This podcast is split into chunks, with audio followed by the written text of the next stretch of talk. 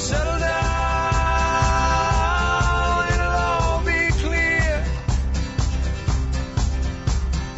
Don't pay no mind to the demons, they fill you with fear. And it is another week. This is Andrew Wood, Executive Director of Hope Resource Center. Thank you so much for tuning in, whether that be live over at Joy620 or you're listening to the podcast, InvestingHope.com, iTunes, Google Play, wherever podcasts are found. You can even tell Alexa to play the show, and she'll do that for you. Today we got a lot of things to cover. We're going to be talking about the Equality Act. I know a lot of you probably heard about that, read a little bit about that. We're going to go into it, what that means for nonprofits, what that means for Christian institutions, faith institutions.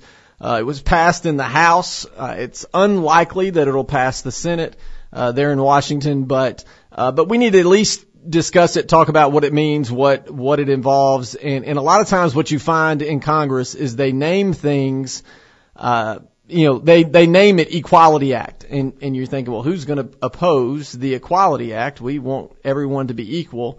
But then you get into the weeds of it and you're like, okay, maybe it's equality for some, but not for all. And so we're going to talk about that. We're also going to look at the news on Andrew Cuomo, the governor of New York, and we talked about him a number of times on this show over the last 6 or 7 months, 8 months. And the reason we're talking about him now is because a lot of folks in the media, a lot of folks that would consider themselves progressive, were celebrating this man in 2020. They were saying he was the best thing since sliced bread. He was the greatest leader the country has ever seen.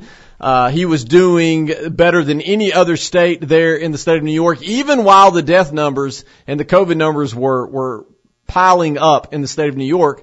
He was going on all the news agencies. He was getting on all the cable news, all the mainstream news, talking about what he was doing in New York. He was being celebrated for his kind of brash style, his tell it like it is, style and all of those things. And so,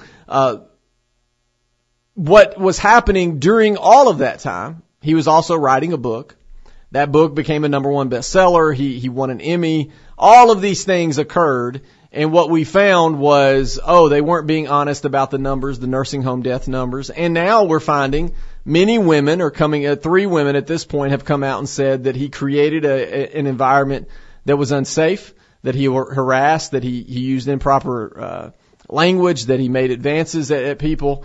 And so we're going to talk about that as well. Then we're going to end the show by talking about the Health and Human Services pick in the Biden administration, which is Becerra, and his stance on partial birth abortion. Anyway, I think it's important that we talk about that. But we're going to start with the Equality Act. The Equality Act, there's a great piece over at Christianity Today by Ed Stetzer talking about this, and so I'm going to walk through it, and then we'll go from there. So Congress did, in fact, vote in favor of the Equality Act last week. And so proponents indicate that it would ban discrimination toward people based on sexual orientation and gender identity. While discrimination toward people created in the image of God should, indeed, be opposed, the Equality Act does so in ways that significantly disregard religious liberty concerns. So Ed Stetzer says just how far remains to be seen. In all likelihood, based on what we have seen, the Senate will not pass, but it is global news, and we're going to be talking about it anyway. So the Equality Act will eventually pass. That is what we believe. The question is what the final version will be. Ed Stetzer says he's spoken to members of Congress in the House and Senate and to senior leaders in the Biden administration. Many, not all, assure him that there will be accommodations for the sincerely held religious beliefs of evangelicals, but also for Catholics, Mormons, Muslims, and people of no faith for that matter. However, that's not the rhetoric we are hearing and seeing in the news, in the halls of Congress, and online. And honestly, I think there is some people being naive from some that their more progressive colleagues will actually want to find a compromise. We don't see that many are wanting to find a compromise. In October 2019, following the CNN Equality Town Hall meeting, Ed Stetzer said this: in 2009, how is my gay marriage going to hurt you? We just want marriage equality. In 2019 and 2020, They've gone from to, we want the tax-exempt status of the churches, charities, and colleges revoked for your failure to change your views on gay marriage. Stetzer said in an article then, in the span of one decade, the goalposts have been changed from we just want equality to affirm the new orthodoxy on same-sex marriage or lose tax-exempt status. Now, let me be clear. I'm not talking about churches losing tax-exempt status, though that is exactly what some are requesting. And I was responding to Beto O'Rourke's comment in that tweet. That's what Ed Stetzer was referring to. Yet it is important to note stripping churches of their tax-exempt status would not make it through Congress now or any time in the near future. However, the Equality Act would indeed impact religious liberty and Christian mission at multiple points, and Stetzer explains. What kind of impact would it have on evangelicals? The Equality Act would have a significant impact on evangelical practice and mission in multiple contexts.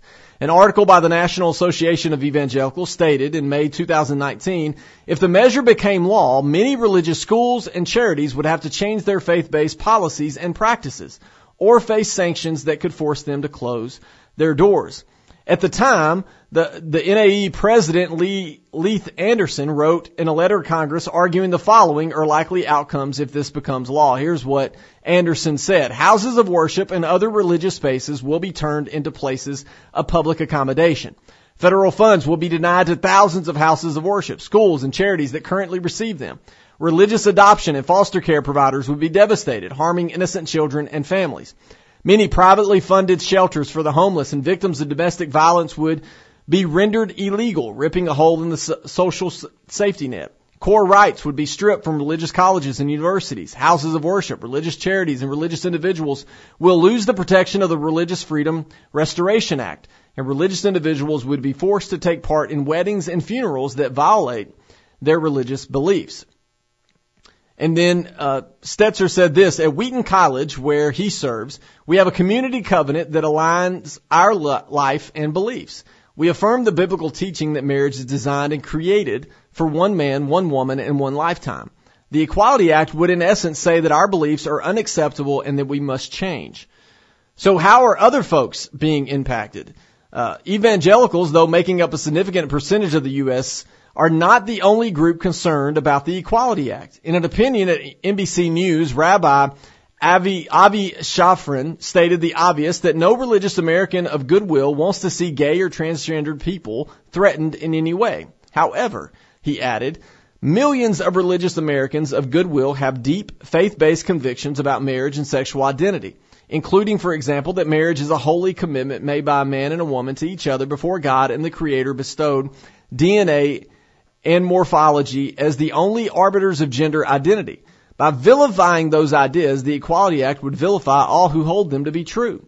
He commented that although the act on the surface will expand the 1964 Civil Rights Act to further forbid discrimination based on gender identity and sexual orientation, the Equality Act will go beyond it. And he said this, indeed, contrary to how it is often portrayed, the Equality Act wouldn't simply amend the Civil Rights Act to prohibit discrimination on the basis of sexual orientation or gender identity.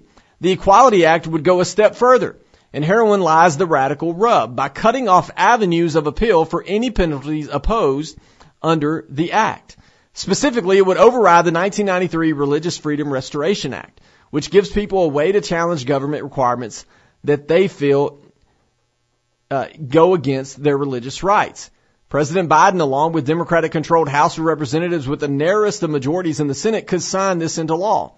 The issue at stake is this question. Can people dissent from the new majority view of marriage?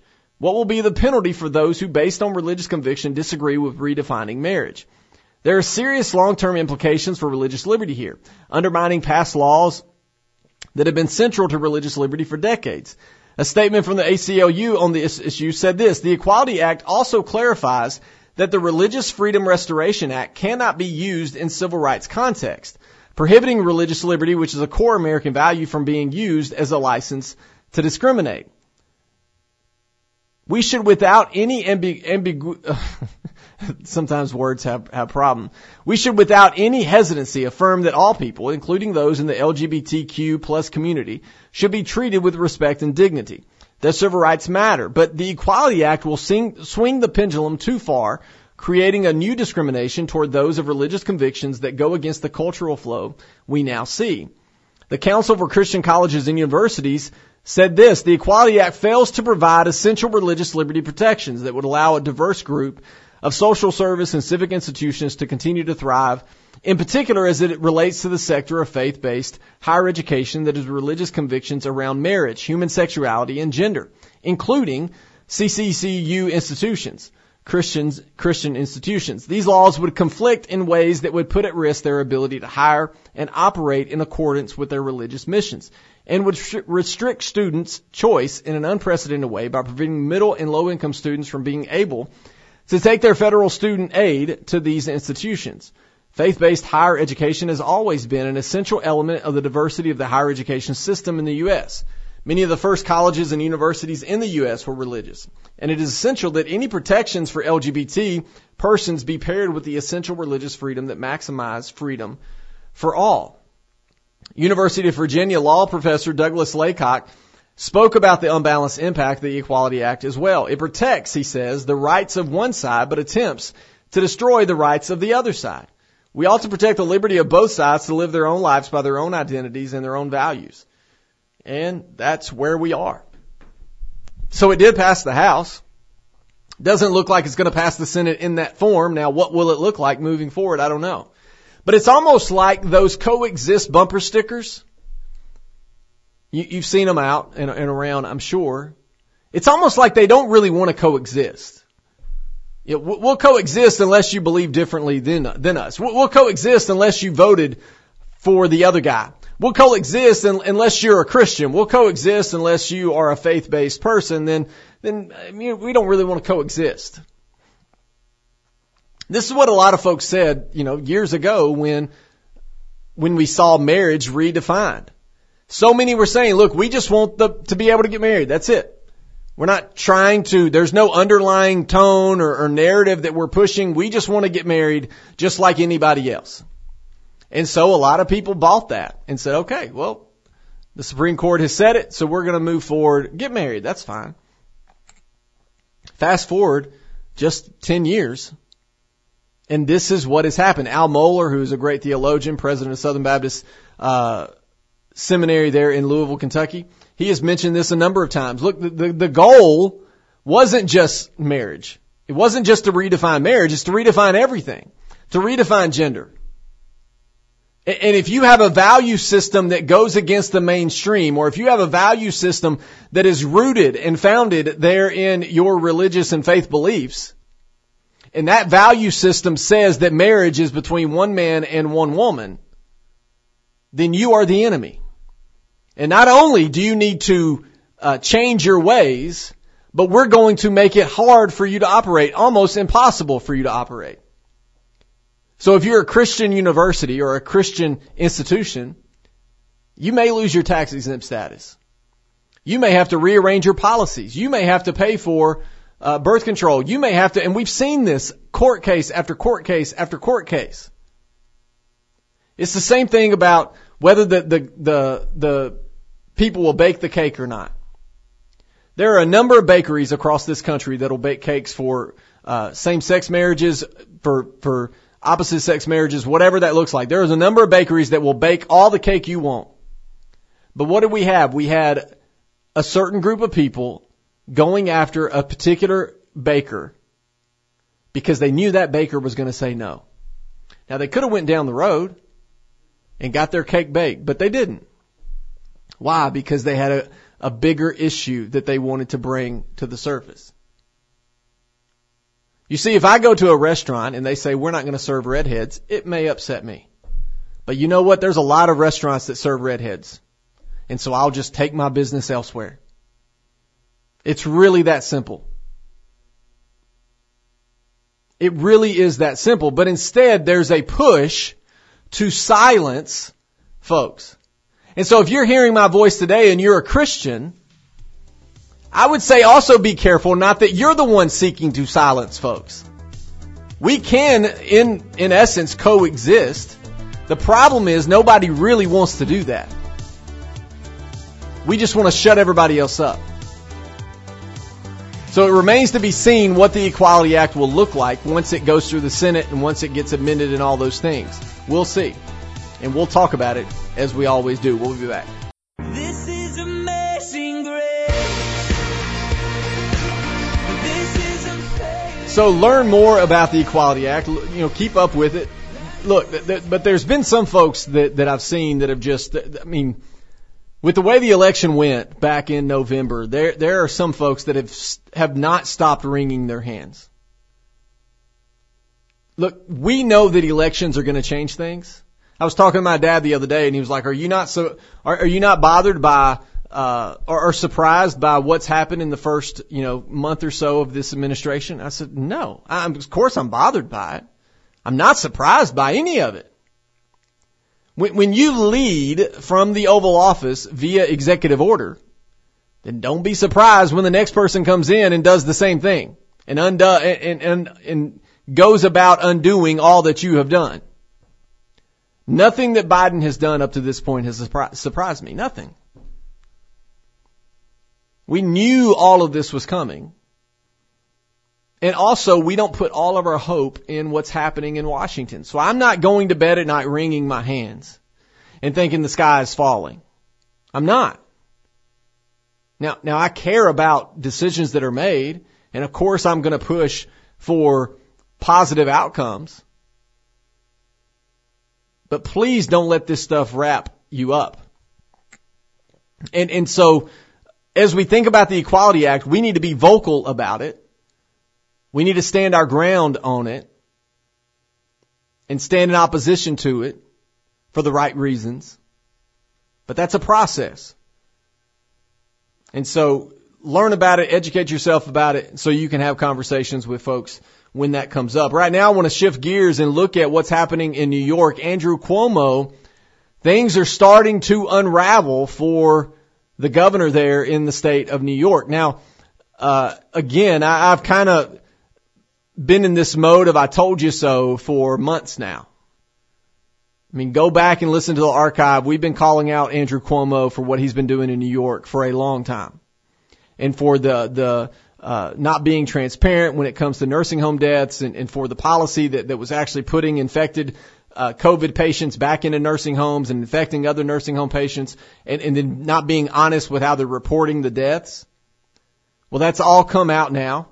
Their own attorney general there in New York, which is a Democrat, did his own investigation and came out and said, okay, yeah, things not very good here. And then just a couple weeks ago, you had a woman write a piece and come forward and say, look, the administration there in New York is not good, not a safe place, not a great environment, and here's why. And then you had another young lady come out, and then now there's a third. So this article's over at CNN. Imagine that. I'm quoting a CNN article. But that is what we're seeing. A third woman has now accused Democratic New York Governor Andrew Cuomo of unwanted advances in 2019.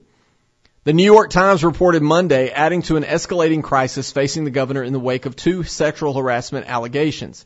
The woman, Anna Ruck, told the Times that Cuomo approached her during a crowded wedding reception in New York in 2019. She told the newspaper she thanked Cuomo for his toast to the newlyweds, and in response, she says he put his hands on her bare lower back, which the Times said was exposed in an open back dress. When she removed his hand, Cuomo allegedly told her she seemed aggressive as he put his hands on her cheeks. She recalled to the Times. Cuomo then asked if he could kiss her. And she said she distanced herself as he came closer. I was so confused and shocked and embarrassed, she told the Times. I turned my head away and didn't have words in that moment.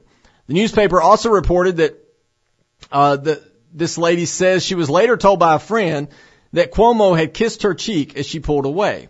CNN has not verified the allegations against the New York governor, and this young lady did not respond to CNN's request for comment. The latest accusation set off another torrent of criticism and new calls for Cuomo to resign. This time for the New York Representative Kathleen Rice, the first Democratic U.S. House member to demand that the governor step down. The time has come, Rice tweeted late Monday. The governor must resign. With her statement Monday, Rice joined a small group of other Democratic state lawmakers, including State Senators Alexandra Bagagi and Gustavo Rivera and Assemblywoman Jessica Gonzalez-Rojas, who have said Cuomo should leave office in the wake of mounting allegations. They even tweeted, Cuomo, you are a monster, and it is time for you to go. Now, the New York Working Families Party, a progressive organization that has clashed with Cuomo over the years, echoed their calls on Tuesday morning. They said this, Cuomo's reign of fear, harassment, and intimidation cannot continue. New York Working Family Party State Director said in a statement, we are calling on Governor Cuomo to resign immediately because he is unfit to serve the people of New York. An independent investigation which could see Cuomo compelled to testify is poised to begin under the guidance of the state attorney general. The New Times report said the episode was loud enough and could be heard by a friend standing nearby who corroborated the exchange along with photographs from the event and text messages at the time. Yeah, there is a photograph of Governor Cuomo holding this young lady by the cheeks. The New York Times did not identify the friend in its reporting. The Times published a single photo of the two together at the event in which Cuomo appears to be placing his hands around the young lady's face, but it is unclear what happened in that moment. The first woman to make this, this woman is the first to make an accusation against Cuomo who did not work for him. The other two women, who accused the governor of sexual harassment were both aides in the Cuomo administration.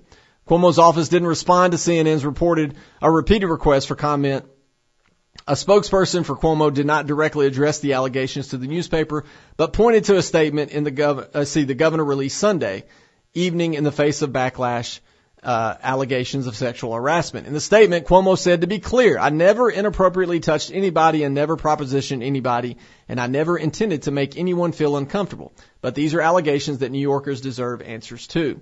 Cuomo also acknowledged that some of his previous comments may have been insensitive or too personal and said he was truly sorry to those who might have misinterpreted the remarks as unwanted flirtation.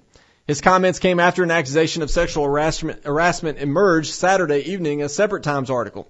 Bennett, a 25-year-old former executive assistant and health policy advisor to Cuomo, told the newspaper that during one of several uncomfortable encounters, Cuomo asked her questions about her sex life during a conversation in the state capitol office and said he was open to relationships with women in their 20s. And the list goes on and on and on. And so what we have here is this is the culture that has been created.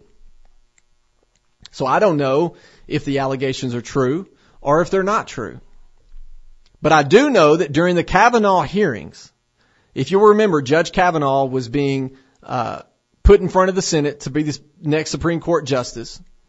And people came out of everywhere calling him a number of things, saying that he harassed, that he raped when he was in high school, all these things about him. Now, he strongly denied those allegations, but many people came out and said, it doesn't matter. We need to believe those that are coming forward. Andrew Cuomo, during that time, tweeted out that the allegations against Kavanaugh are credible, and Kavanaugh should step aside, and we need to hear these women out. You see, Cuomo said that during the Kavanaugh hearings. And now Cuomo is saying, I'm not going anywhere. I didn't do anything. And so, which direction do we go? I don't know the answer to that. My beef with Cuomo was COVID and the way he handled that as the governor of the state, with policies that he put in place, with his aggressive attitude toward the media, with his aggressive attitude toward conservatives, with his aggressive attitude toward people of faith. You know, when Samaritan's Purse said, we can help, we can come help, New York said, no, we don't need your help because we don't need your kind here. When Cuomo has said things like, we don't need pro-lifers living in this state. You see, my beef with him was for those things, and now you have three allegations against him from three separate women, two being staff members, one being a person that he just met at a wedding. Now, so I don't know the truth behind all of it. We'll eventually find out, maybe. But it's interesting to me, while all that was going on in 2020, no one was calling the governor out on his leadership or lack thereof. But now they're being forced. CNN's being forced to write about it and talk about it. New York Times being forced to write about it and talk about it. So we'll see how it all shakes out. When we come back, we're going to talk about Becerra and possibly the next in line to head up the Department of Human Services. We'll be back.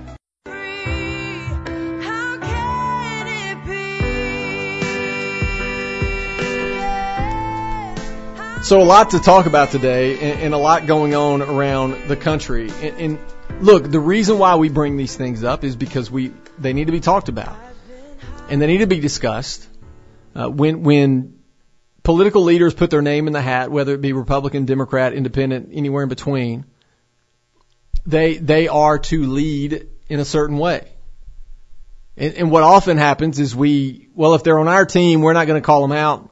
If they're on the other team, we're going to call them out.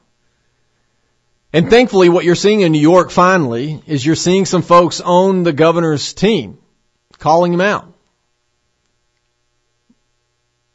We as conservatives or liberals, progressive, wherever you fall, when someone on your team, in your tribe, messes up, we should call them out and not have a problem doing that just because, it may hurt our movement. No, if they've done wrong, then let's say as such or as much. So now I want to shift gears and look at what was an interesting hearing the other day in the Senate Health, Education, Labor, and Pensions Committee. California Attorney General and Health and Human Services nominee Xavier Becerra faced scrutiny over one of his most radical political positions. As a congressman, Becerra voted against the federal ban on partial birth abortion. You heard that right. He voted against a ban on partial birth abortion, a procedure used late in pregnancy whereby a viable unborn child is partially delivered, his or her skull is punctured and evacuated, and the dead infant is then delivered intact. The medical term for this procedure is an intact dilation and extraction, and despite decades of pushing for its legality, its supporters have yet to demonstrate that it is ever medically necessary for a mother's health. After more than a decade of fights in Congress and 2 Supreme Court cases considering bans on this procedure, a federal ban on partial birth abortion was allowed to stand. It's worth noting that the ban passed Congress with the support of many Democrats, including Senators Pat Leahy, Harry Reid, and Joe Biden. During the most recent congressional debate over the bill, Becerra voted against it. And during the hearing yesterday, last week, Utah Senator Mitt Romney questioned him about that vote. Here's the heart of their exchange. Romney said, "Most people agree that partial birth abortion is awful. You voted against a ban on partial birth abortion. Why?" Becerra said this, "I understand that people have different deeply held beliefs on this issue, and I respect that. As Attorney General, my job has been to follow the law and to make sure that others are following the law. I understand that we may not always agree on where to go, but I think we can find some common ground on these issues because everyone wants to make sure that if you have an opportunity, you're going to have a healthy life. I hope to be able to work with you and others to be able to reach that common ground on so many issues." And then Romney ended it by saying, "I think we can reach common ground on many issues, but on partial birth abortion, it sounds like we're not going to reach common ground there." Becerra, in other words, has no explanation as to why he opposed a ban on this heinous and medically unnecessary procedure, nor does he appear to have any plans to reverse his position on it to align with public opinion and mainstream medicine. In defense of Becerra, NARAL president said this, "Partial birth abortion is not a medical term. It is a fabrication of the right wing." Now, she says that, but again, it goes back to wordplay. It's the same thing that we talked about on here is what is a successful abortion? It's the ending of a life. What is a botched abortion? The baby survives the abortion. So what is partial birth abortion? It is an intact extraction. That is what it is. The baby is alive. You deliver it partially, and then you end its life, and then you deliver it the rest of the way. But see, they're using semantics, and they're going, that's not a medical term. You see what they're doing there? This response is typical of abortion activists who would rather play rhetorical games than confront the reality of what they support. As the National Review has written several times, the specific label we append to any particular abortion procedure matters far less than the truth of what that procedure does. Those who pivot to terminological debates generally do so because they have something to hide. It matters very little whether we refer to this procedure by the far more explanatory term partial birth abortion or the clinical phrase intact dilation and extraction. What matters is what occurs in that procedure, and in this case, Becerra, what it says about him that he supports it. And so there's a lot of reasons why I'm against the nomination and the ultimate affirming of Becerra. He attacked pregnancy centers in California. He made it his mission to specifically go after them. He's for partial birth abortion. He's for abortion throughout 9 months of pregnancy. And he doesn't need to be leading that, even when he's asked the question. He had an opportunity there to clarify. Well, I voted on it. You know, he could have said, I voted against it because of procedural issues and I didn't like the way it was worded and I thought it was going to be an obstacle to abortion. And, you know, he could have said a number of things. He could have looked at Senator Romney and said, look, I am pro-choice. And in my belief of abortion, I hesitate to vote in favor of any bans or any restrictions because I'm afraid that's a slippery slope and going to take us to a dangerous place. He could have said that. Now, I would disagree with him, but he could have said that. Instead, he just deflected. So Romney says, so you voted against the ban of partial birth abortion. Why'd you do that?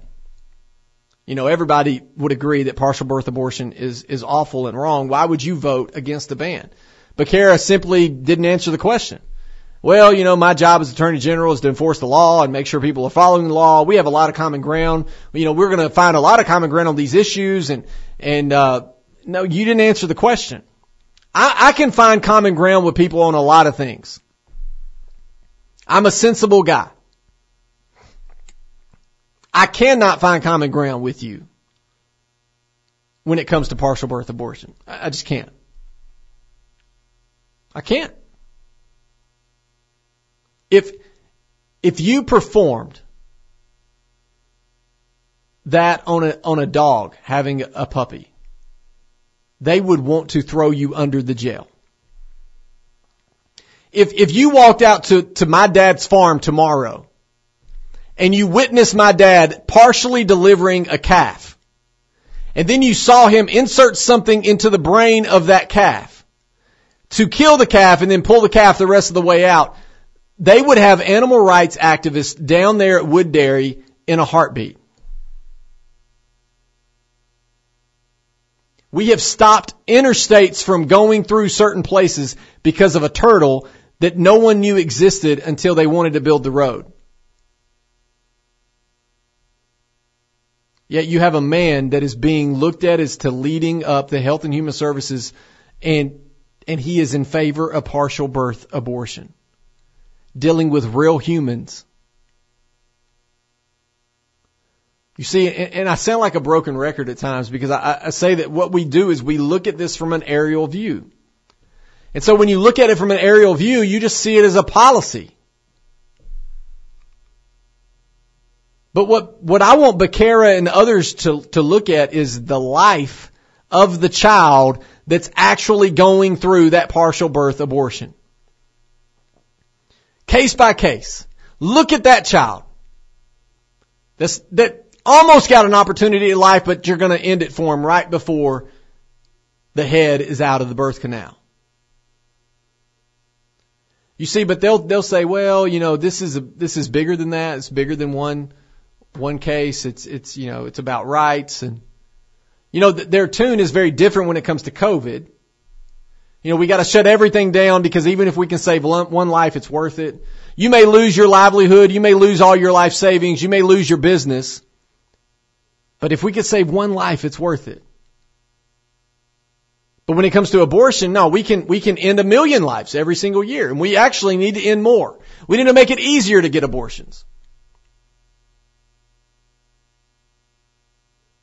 Now, they're not the only one that are hypocritical. We're hypocritical on the conservative side, too. We say a lot of things that don't match up and don't make sense. Again, because we're all trying to win some kind of argument or debate instead of looking and going, this is a life. This is a life. And every successful abortion ends a unique life. That's the truth.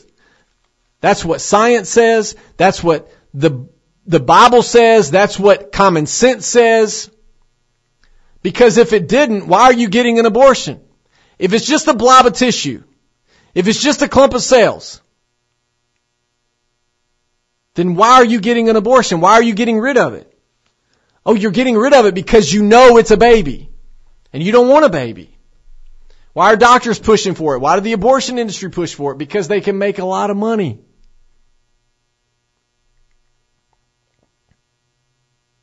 But yet here we are. Even the reason why so many of this country is against partial birth abortion, why do you think that is? Because they know it involves a life. And it makes them uncomfortable to think that the baby is partially birthed and the head is still in the birth canal, and then they do something to end the life of that baby before it finally gets out of the birth canal.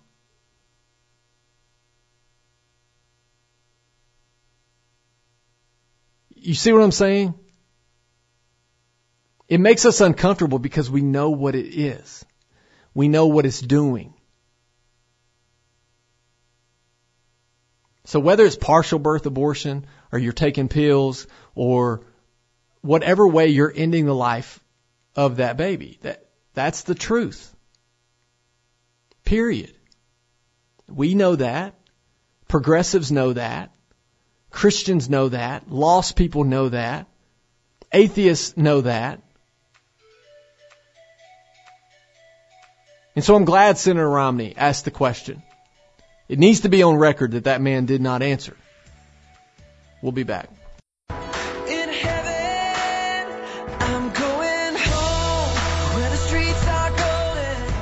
as we finish up, we just have a few more minutes left. Look, all of these topics on this week's show are important. They matter. We should care about the Equality Act. We should care about what that means for people of faith. What's going on in New York, even though maybe you're listening to this and going, I live in Tennessee or I live in Alabama, and what do I care what's going on in New York? We should care about what's happening there. The handling of COVID and now these allegations, all of this should matter to us. And then the last topic that we looked at was Becerra and possibly being a cabinet member and overseeing Health and Human Services. That matters to us. As people of faith, as people that would claim to be pro-life, we should care about who's in those positions. But hear me when I say this. We don't... Again, I'm not wringing my hands and going, woe is me, the sky is falling. Regardless of what happens in D.C., we have work to do. If you're a person of faith, if you're a Christian, there's lost people around us that need Jesus. If you're a mom or a dad, husband or a wife, you got work to do. To love your family well, to lead your family well. If you're an employee or an employer, or a coworker, you got work to do. And so at times I think we get so caught up and so bent out of shape at what's happening in D.C. that we neglect the good that's happening around us. Somebody messaged me this week and they said, hey, you might have a good answer for this. You know, I often hear progressives say, all Christians care about are babies. They don't care about after the baby's born. They're not doing anything to make any changes and to help get people out of poverty and those things. And how would you answer that? And my first response would be conservatives are starting to see a shift when it comes to child tax credits. We're seeing bipartisan support on upping that number. We're seeing bipartisan support on a number of areas with family leave and medical leave and I think you're even going to see some bipartisan support when it comes to minimum wage if it's not craziness. But on the surface, the argument that all conservatives care about are babies is false. Plain and simple. No one is fostering or adopting more than the Christians. No one. No one gives to charity more than conservatives. No one. No one. You can go and look at the taxes of every political candidate. I promise you, the one that's giving the most to charity is going to be the conservative. No one's giving to charities more than the Christian. It's just true. Hope would not exist without churches giving to us. So here in this community, you have people tithing to their churches. And then churches saying, okay, now we need to send out thousands of dollars to parachurch organizations. That helps on a number of fronts. So to say that all you care about is baby, I certainly do not apologize for caring deeply about babies. But no, it doesn't end there. Of course it doesn't. And they say that because they just want to change the subject. I would argue that they say all we care about is babies, and I would say they don't even care about babies. Now, would that be completely true? No, but I can say it, can I?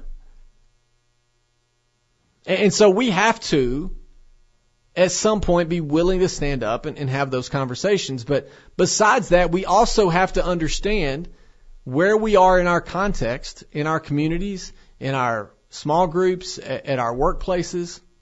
How are we loving people? How are we engaging people? And it's not that difficult. But you know what social media has done is it's, for a long time, we were friends with people and knew people, but we didn't know their politics. We didn't know where they stood on the issues of the day. Now, we know where everybody stands on the issues of the day. So that taints the thought of them. So whether I like them or not is based on, well, I saw that post and we disagree on marriage, or I saw that post and we disagree on abortion, or I saw that post and they voted for Biden, or I saw that post and they voted for Trump, or did they have a red hat on in that one picture? And so we create these animosity with people that we don't even know. So when we do come in contact with them, we're already on edge, ready for a debate, ready for an argument. Where in times past, we just go, hey, that's my neighbor. I don't know how he votes necessarily. He's a good dude to me. And so these are the things that we have to wrestle with. And that has to start with looking in the mirror and wrestling with it with yourself. Not easy, but worth it. We'll talk to you next week.